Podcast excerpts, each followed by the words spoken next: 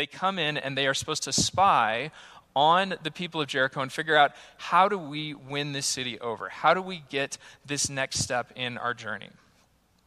But the spies don't just land in the middle of the city and then try to figure out what to do.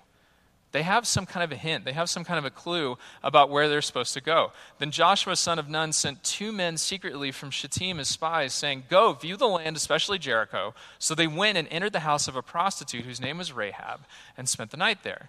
Then the king of Jericho was told, Some Israelites have come here tonight to search out the land. Two things have happened just in this brief passage at the beginning of, Jer- of Joshua chapter 2. The spies have showed up, and yet somehow they know where to go. How do they know to go to Rahab's house? What, like, they didn't just show up and say, like, well, geez, where's the local prostitute? That, they'll know what's going on.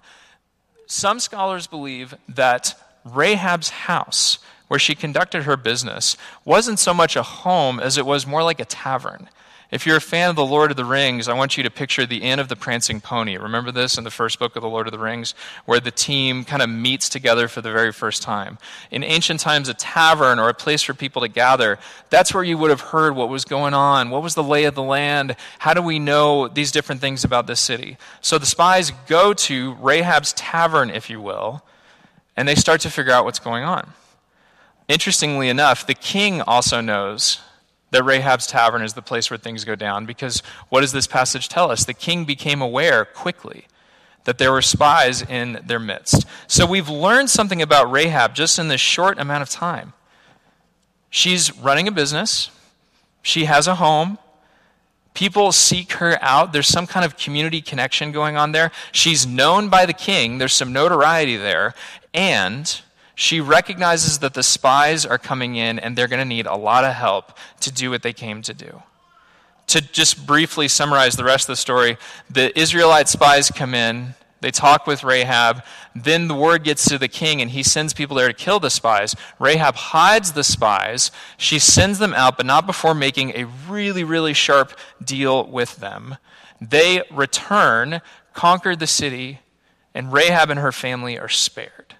I'm skipping over a lot of different things, but oftentimes when we don't remember all the contours of a story, it's good to kind of know, like, no, this ends up well for Rahab. Yes, God's people end up conquering the city of Jericho. Remember, they march around it for five days and they blow their trumpets. That all happens.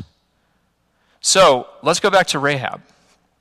Why would we say that she is a successful person? That's, that's part of our outline. What is her success? Well, she's renowned. The king know who, knows who she is. Even spies, strangers who show up, they know who she is. She's running a business. She has a home. This would have been remarkable things for a woman in the ancient Near East, a patriarchal society. People knew her name. And if I just describe someone to you like that in our context, you would say, yeah, they, have arrived. They, they've landed. They are successful.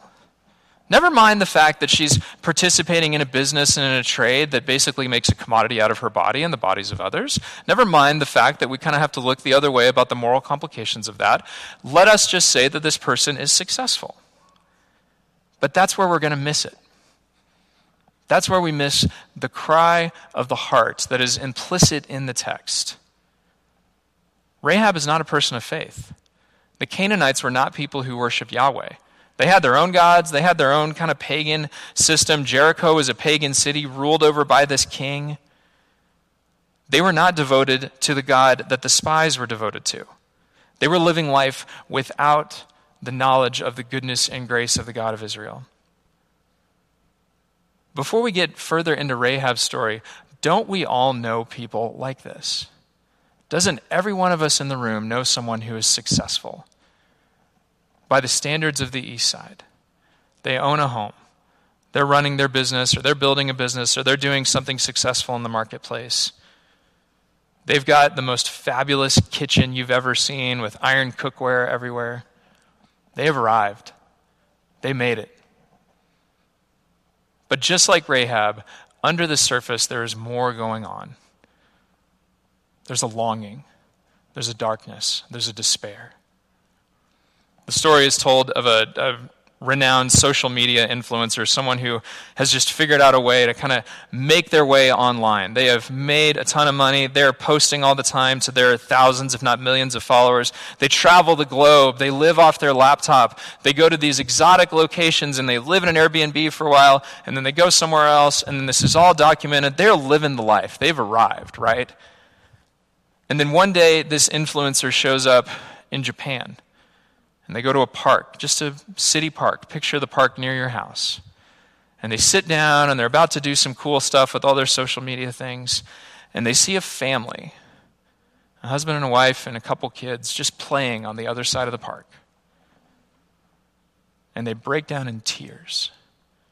This influencer, this powerful person, this person who is christened with success, they're weeping in this park in Japan because they see something that they do not have, and their heart yearns for it. The book of Ecclesiastes says God has placed eternity in the hearts of people. St. Augustine said, Our hearts are restless until we find our rest in thee. Make no mistake, friends, Rahab is successful, but her heart is not at rest. And you and I know people just like her. So, what happens?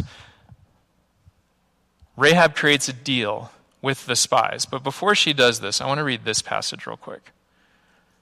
Some scholars call this Rahab's confession, where she names this fledgling faith. I picture her saying these words to the spies and kind of surprising herself. Have you ever had this happen where you're, you're speaking or you're talking to someone and what you're saying is so truthful and so wonderful, and you're going like, oh, I, this never occurred to me until I articulated it. This is what she says. For we, the people of Jericho, have heard how the Lord dried up the water of the Red Sea before you when you came out of Egypt, what you did to the two kings of the Amorites, who you utterly destroyed, divine power power, earthly power. It's all working in your favor, Israel. As soon as we heard about your God, our hearts melted. not our mental defenses collapsed. Not our religious arguments against your faith fell apart. Our hearts melted. And there was no courage left in any of us because of you. The Lord your God is indeed God in heaven above and on earth below. She's naming a nascent faith, a faith that is just barely tottering along. Why would she do that? In part, it's the longing of the heart that we talked about, right? It's this emptiness, this shadow that she feels that she can't get off. But I think Rahab is actually really brilliant in how she confesses her faith because she sees something bigger is going on. She sees that there's this movement through the people of Israel, through this God that they worship. One God, not many gods, one God and he is powerful and he is compassionate and he has carried this crazy group of people with all the nuts and bolts that they have in them to the doorstep of her city. And she recognizes power when she sees it. Do you get what I'm saying? She recognizes the power of God. And a much bigger thing is happening. This is the message of Advent. Century after century after century, the churches proclaim this that when we come into the Christmas season, we recognize that a bigger thing is happening. It's much bigger than any of us. It is the birth of the Savior. It is God, in His brilliance and His creativity, bringing into life the very means of salvation, the person who brings our salvation, not as a conquering king, but as a helpless baby. This is something that Rahab recognizes in the moment she sees that there is a much bigger power at work. And she's humbled by it. Maybe this has happened to you when you've been at work and your boss comes in your office and you go, okay, that's interesting. Wonder what this is about. And then your boss's boss comes in your office and you go, oh boy. And then your boss's boss's boss comes in your office and you go, I'm going to start packing my things. Like, what is going on here? We recognize power and it does something to us. I want to ask you, church, when is the last time that you felt humbled in the presence of something powerful? Because that's what's happening to Rahab. She's going, okay, I got my business, I got my home, I got my family, I'm in this city, I'm longing for something more. But she has the humility to stop and say, oh, but I really want what these men have.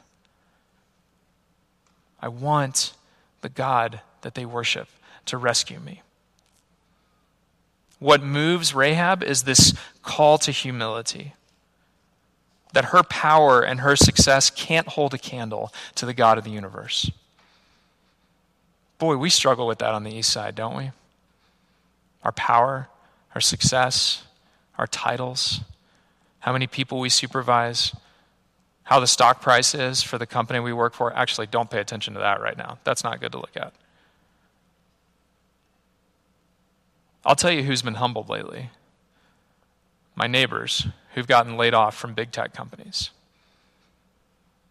children who've been isolated throughout COVID, shut ins, and the elderly who haven't seen people, who long for fellowship and community. Have you been humbled, church? Maybe you did and you didn't recognize it.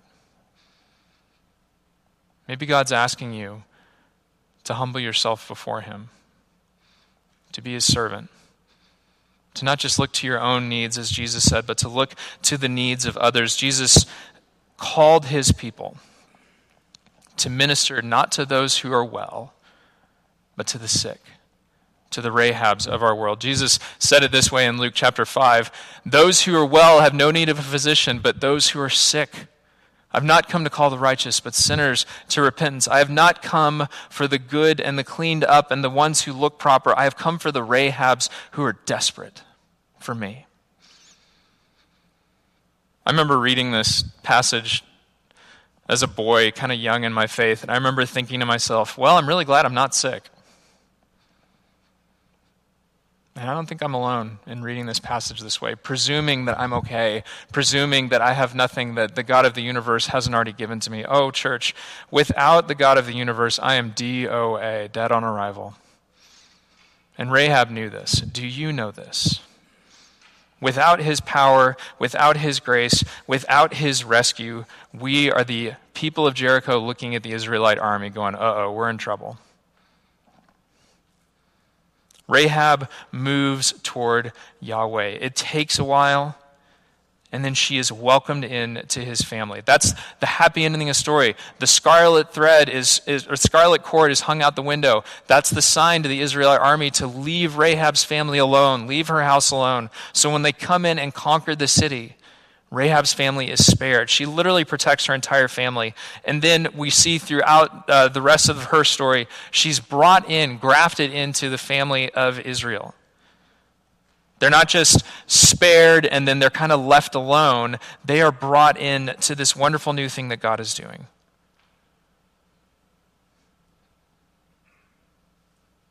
Every one of us has people in our lives like Rahab. And every one of us has a part of Rahab in our lives. But I want us to think specifically this morning about our friends and our colleagues and our neighbors whose success blinds us to how hurt they are and how sick to the heart they are and how tired they are of being lonely and being shut out. I want us to picture the people that we know who intimidate us because they just seem like they have it all together.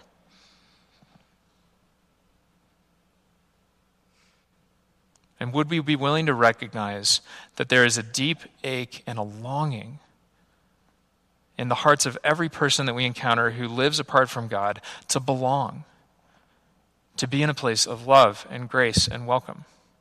Here's the wonderful thing the gospel is not just, hey, Rahab came to faith and it was all good. The wonderful thing is, Rahab, much like the woman caught in adultery, Jesus says to her, Go and sin no more. You are part of my family now. This way of life is no longer for you.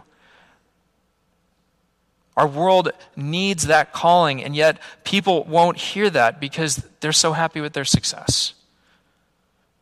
So, what can we do? What are some practical steps that we can take? First of all, just recognize that Advent is a season of invitation. It's a season of invitation. Think about it. How many Evites are in your inbox right now to come to this holiday party or this thing or this is going on or your neighbors are doing this? It's kind of fun because we haven't really had that for two years, right? Like it feels like there's a bit of a return to form there. And maybe you're sitting there going like, oh yeah, sounds nice for you that you're getting all these invitations. If we were to pay attention, there are plenty of things around each of us that we could step into in the time of Advent. But the question I want to ask you isn't where are you going, it's who are you bringing with you? Who would you bring with you to have a meal in your home? Who would you bring with you to come and be a part of worship? Christmas Eve is coming. It happens every year on December 24th, Saturday this year. It's at 5 p.m. We shared the service with our friends at IPC. It's one of my favorite things that we do every year. I love our worship service with IPC. It's so much fun. Would you consider inviting one of those Rahabs in your life just to join us, just to be here? What if Rahab had ignored that tug on her heart toward the goodness of God? What if she just said, No, nah, I'm good, I'm successful, I've got it all covered? What if she'd never been rescued? God would have found a way to bring the Savior into the world, no doubt, but her story would not be a part of Jesus' story. And I think the church and, and the faith that we proclaim in Jesus Christ, it would have not been as robust without stories like Rahab's. Maybe you know someone right now whose story is just kind of wilting. They're just in pain. They're struggling. They look fine on the outside, but they need to belong. And they won't know unless you tell them that they can belong here, that they belong in the presence of Christ, they belong at the table with Jesus. Would you invite someone in? Would you consider bringing someone here for worship or for the cookie exchange. Maybe you know someone who's an amazing baker and you go, hey, my church is doing this thing. I would love for you to make one of your most amazing things of cookies. Maybe you know someone who's a terrible baker and they should bring their cookies and we can put them on the kids' table so other people don't have to eat them. Invite people to come and be a part of this. God is up to stuff here, church. But other people won't know about it unless you tell them. As we close and prepare our hearts to come to the table, I want to show you a photo that has always kind of stuck with me. This was uh, on the cover of Christianity Today about five years ago. And it's a scene of refugees fleeing persecution. The people on the left are stepping off of a boat onto the people on the right. This is taken just off the coast of Greece. And so these were refugees from the civil war in Syria seeking a place of safety and shelter. Look at the outstretched arms. Look at the boy being handed across the chasm. Look at the men holding tight to that rope. Look at that baby in that man's arms. I believe this is the calling of the church to rescue. Not to be the Redeemer, we have the Redeemer, Jesus, but to bring people from the turmoil that they are in into a place of hope, a place of safety, a place of refuge. As we turn our attention now to communion, I want to invite you to just ponder this image. We'll be quiet for a moment as George and the band come up, and they're going to play quietly. But I want you to just ponder this and ponder the Rahabs that may be in your life, the successful people who are adrift without Jesus, who are lost, who have all the things but have nothing. Consider who those people might be. Ask God to give you the courage to speak to them this week, to invite them, to care for them, to minister to them. We'll consider this image together as we pray and as we transition to the communion table. Let's pray together.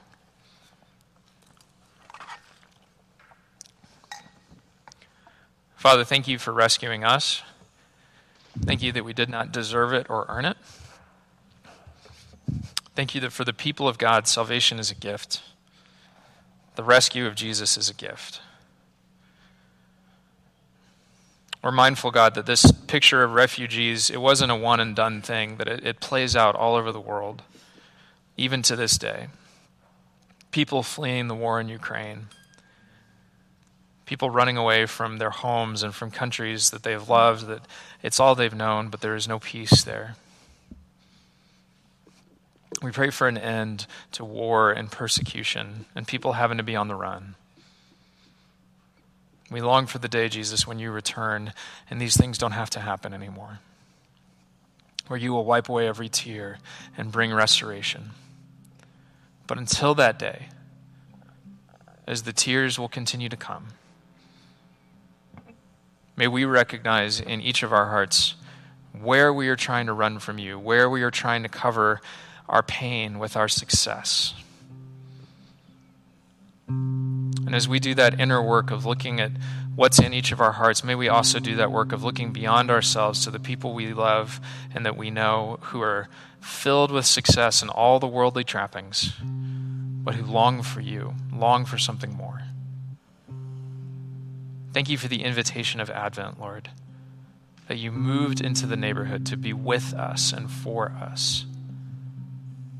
As Jesus modeled that courage in coming to be our Savior, may we take his courage, borrow from it, be inspired by it, and have conversations and reach into the lives of others that you would put in front of us for your good, for your glory and for the good of the world that you love so much you died to save it. Now we come to the communion table, so we ask that you would set apart this bread and this juice from its ordinary purposes and use it for your glory. We ask in the name of Christ. Amen. Friends, our response to the sermon today is to come and receive from the Lord's bounty. Before you this morning, we have juice and we have bread. We have uh, regular crackers and we have gluten free crackers over here on my right. Uh, it's got a little label in front of it, so we don't have to have any confusion. But this is the Lord's table. This is not my table. This is not the table of Inglewood Presbyterian Church. This is the table of Jesus Christ. And he invites anybody who has faith in him to come and receive. I want to remind you that this is an enactment of the story that Jesus wrote centuries ago. On the night that he was betrayed, he took bread as he sat with his disciples at table, he broke it and he offered it to them as their servant and said, Take and eat. This is my body broken for you. Do this and remember me. A little while later, after supper, Jesus took the cup of the Passover and he poured out new wine into that cup and he said, This cup is the new covenant of my blood, shed for each of you for the forgiveness of sins. The Apostle Paul would later write As often as we eat the bread, as often as we drink from the cup, we proclaim the life and death and resurrection of Jesus until he comes again. We enact the gospel by coming to this table, by receiving that which we could not come up with for ourselves the very body and blood of Christ. So I invite you, as you are ready, to come forward. You can come down the center aisle and pick up a cup and pick up a cracker, gluten free or regular and then return to your seats. When you're ready, you're welcome to take the bread. And I invite you to hold on to the cup as we will drink the cup together in a few moments. Friends, these are the gifts of God prepared lovingly for the people of God. Let us come and receive from the Lord's bounty.